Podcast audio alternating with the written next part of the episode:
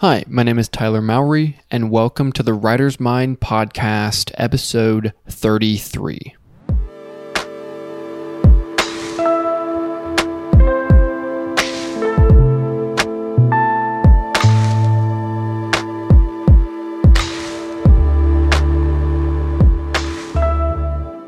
All right, welcome to another episode of the podcast. Have another book this time.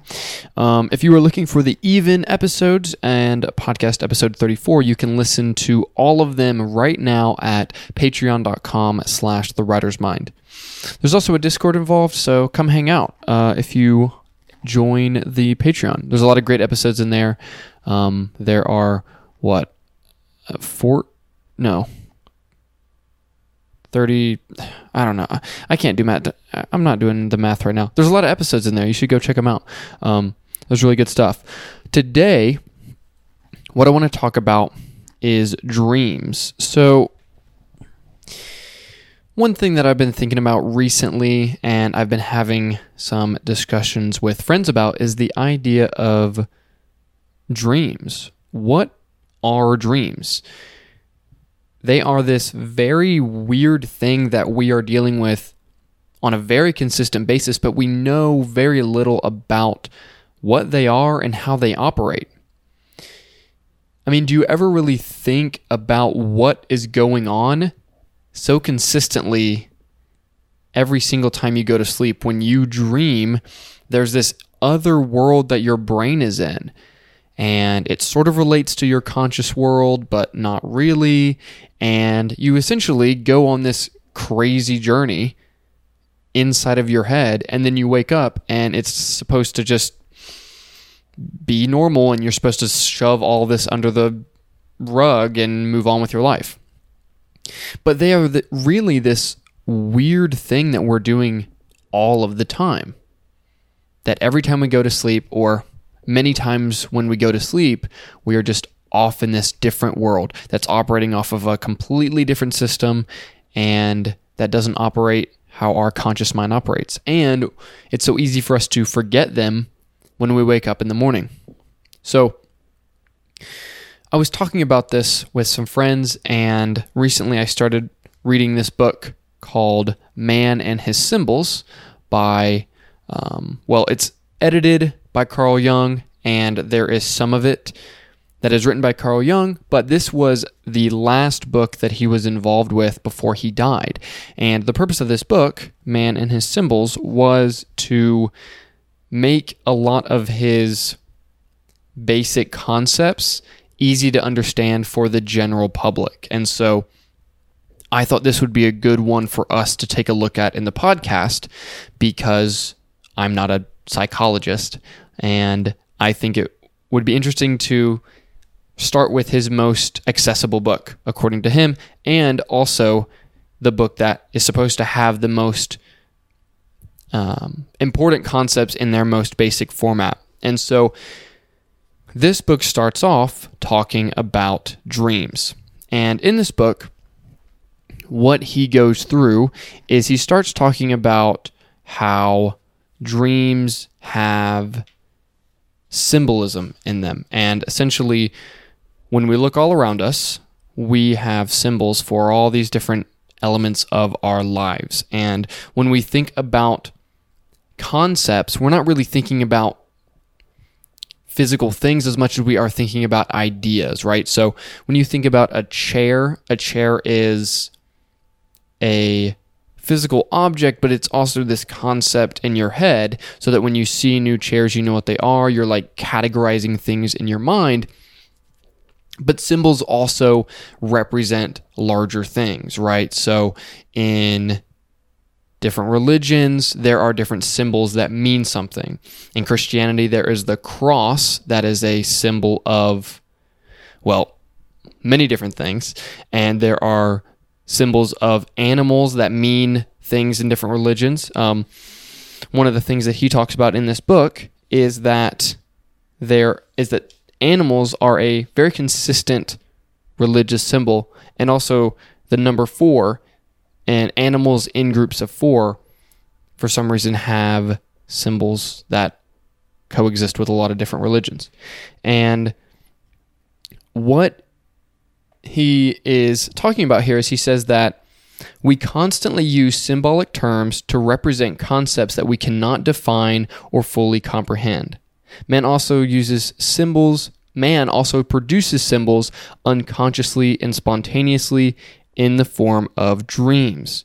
So, one of the things that he gets into in this first chapter of this book is that dreams are our unconscious mind's organization and categorization and balance that the unconscious mind is doing against your conscious mind. So, one of the examples he uses in here is one of his um, uh, clients. They uh, was speaking about this dream that he was having, and it was about him fighting with this angry drunken woman. And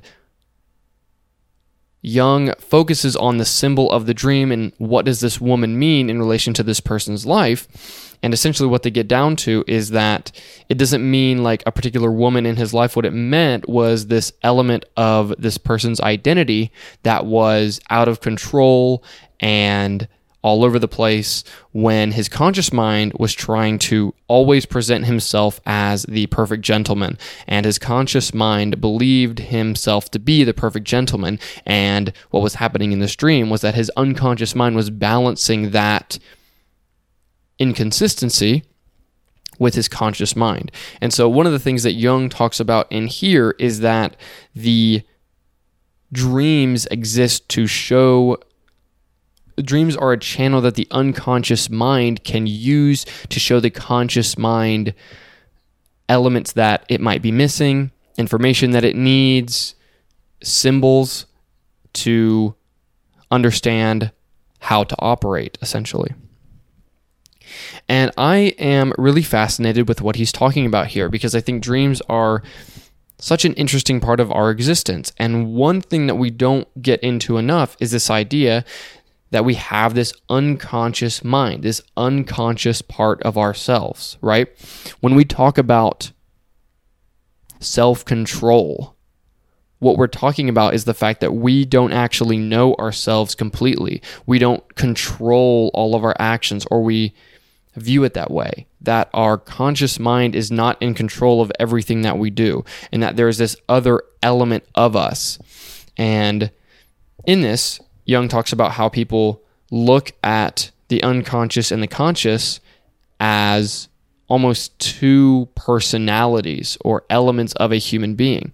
And he says that there is some legitimacy to that because there is this separation inside of us that is constantly moving back and forth and is trying to balance itself and can be in conflict with itself and it is part of what makes our brain work the way it does.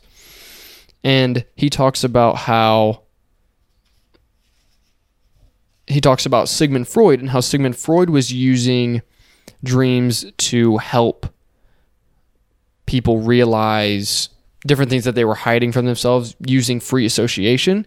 But one thing that Jung was interested in was was really sticking to what happened in a dream. So Freud was using a dream to then be a launching pad to talk about like what a particular person wanted to find out about themselves or things that they were hiding. And Jung was looking at it as the dream is its own thing, and you need to operate within the symbols of the dream.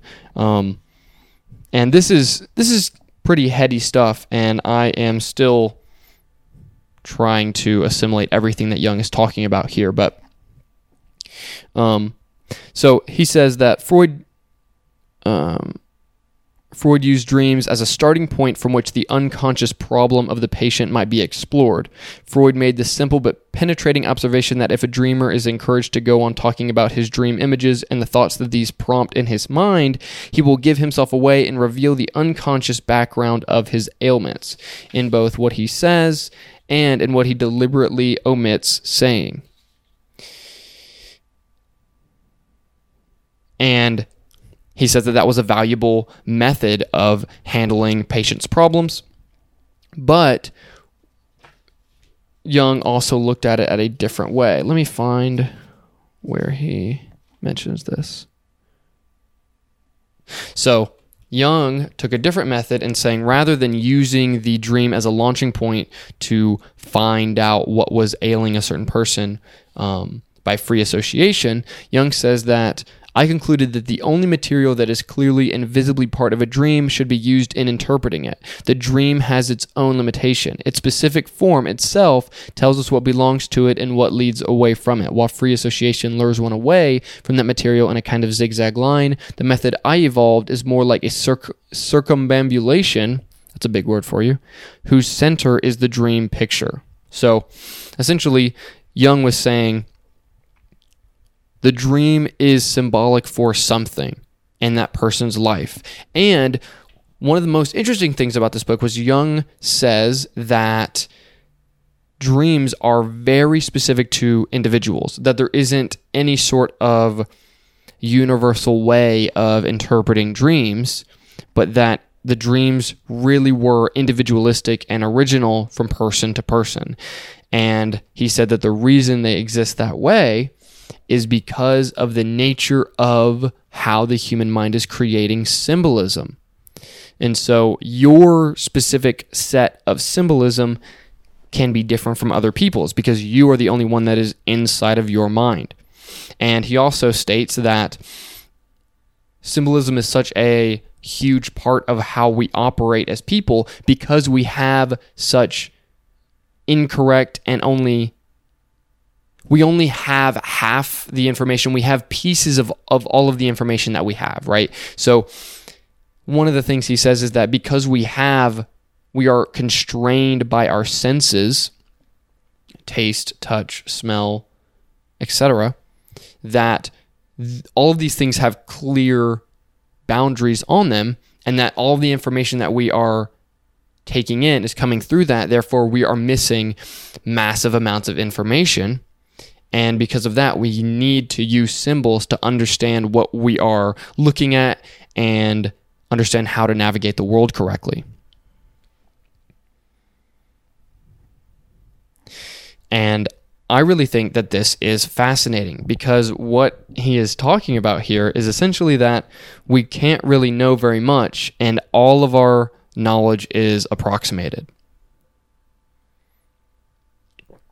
And it gets even messier because when we try to communicate from one person to the other, we are sending each other approximated information all the time. Even language itself is a way of approximating information and giving it to somebody else.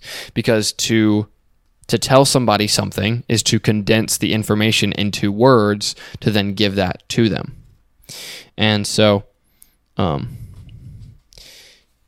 there is this book I think is going to be I'm not finished with this book yet, but I think there's going to be a lot of great stuff in this book because he is essentially explaining the most basic element of how the brain works, which is that there is these two major pieces of how our brain is operating the conscious mind and the unconscious mind, and that we are operating always out of a sense of not having all of the information and using approximate information. And not only that, but our conscious mind misses things and we can focus our attention in our conscious mind, which then means that our unconscious mind is picking up things that our conscious mind is not in a given situation. And he talked a little bit about how this is how gut feelings can manifest and these other um, you know, the feelings that you get and dreams that you get and all of these other things is a way of your unconscious mind telling your conscious mind something about what's going on. And so some of that can come down to listening to your unconscious mind through dreams to then understand something that you're avoiding. But you also have things like gut feelings, which tells you about your world without you consciously understanding why you're getting a particular feeling. And so uh, I'm really interested to get more and more into this.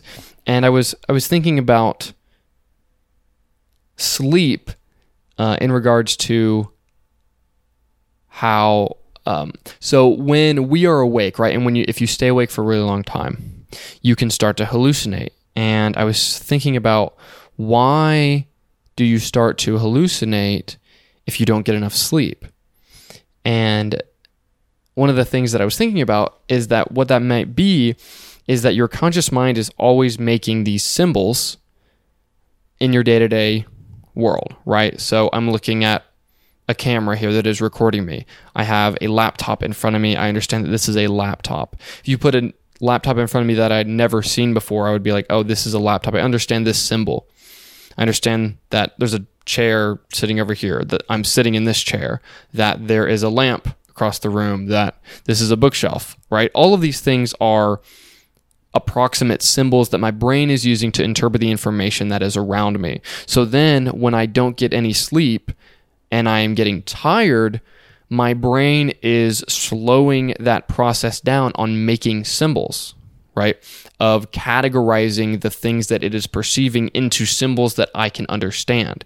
And so when that system of categorization starts to break down, my brain can start creating wrong symbols essentially. So, like the way that you can see a person when you're hallucinating or you know, see some sort of thing that isn't actually there that is a hallucination.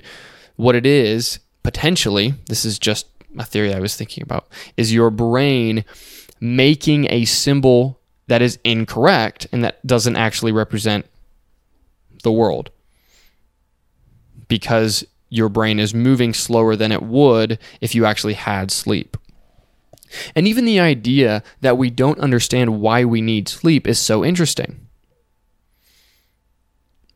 We don't actually know really why we must sleep. And I think it has a lot to do with the unconscious mind and the fact that we almost need this time where our conscious mind is not in control, where our unconscious mind can come in and mess around with our symbol sets and allow us to break out of our symbolic mode that exists when we are conscious. And I think this is such an interesting thing about being a human being, that we have this weird duality. And it colors so much of what we do, right? I mean, even art, both in storytelling and, you know, visual art or audio or auditory art, they are built off of trying to tap into our unconscious mind as well as our conscious mind. So we build these things off of skill set, off of things that are built uh, by us in our conscious mind, like you know, for for a story, for example, it would be understanding structure, understanding how to build characters, these sorts of things.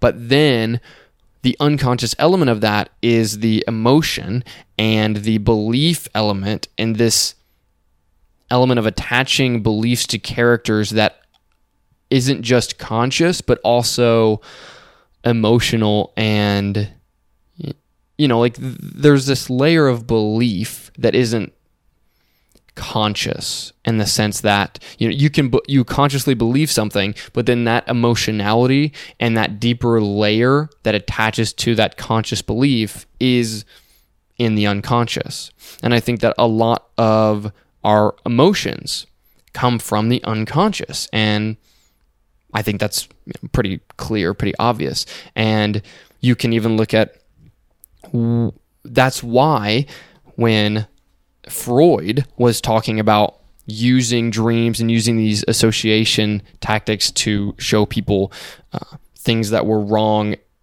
and that were bothering them and creating complexes in them is it was because he was tapping into their unconscious mind to then bring it into the conscious be aware of it, change it, and then reassimilate it into like their larger personality. So I think that there is a lot of fascinating stuff in this. And, you know, he even talked about, even briefly, the idea of how we create symbolism through things that don't have innate symbolism, like um, those ink blots. What are they called?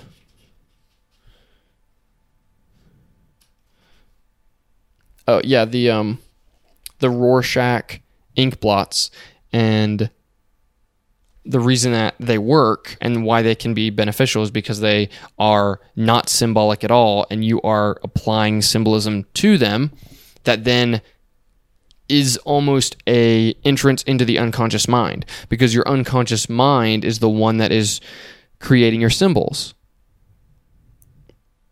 And i think that is where things can get interesting right because your unconscious mind is the one creating your symbols, when you dream, the symbols are different. And when you are free associating, when you are looking at a Rorschach ink blot and you apply symbols to it, it is saying something about who you are and where your unconscious mind is. Because that is what creates your symbols. And your conscious mind is only is just operating off of those symbols. And I think that might be such a huge part of it where that is why you need sleep. It's almost a well, potentially almost a distillation of your symbols and then throwing in these other elements of symbols that maybe are like falling through the cracks of your consciousness. And so your brain uses dreams to then bring those back to you.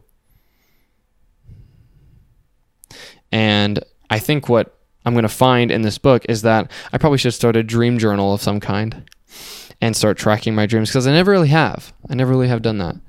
Uh, but I also don't feel like I dream that much. Or maybe I just forget all of my dreams the second I wake up because I'm not focused on them. I'm not sure. But I'm really interested to get more and more into this book. I think that there is a lot to be said from Carl Jung, and his study into the unconscious mind is huge. And even ideas like extrovert and introvert and archetype, like these sort of concepts that are all over our society now, were started by him. And they are legitimately newer concepts. And so finding the starting point and finding how he reasoned his way to these and how he experimented he, his way to these ideas, I think is going to be huge for myself and also for your understanding of how the human brain operates. So I hope this podcast was interesting. Um, I am really excited to get more into this book. Um, also, the uh, podcast 34 is about this book as well and about Carl Jung as well. So if you're interested in listening to that podcast right now, you can find it on The Writer's Mind or patreon.com slash The Writer's Mind. And I will see you guys next week.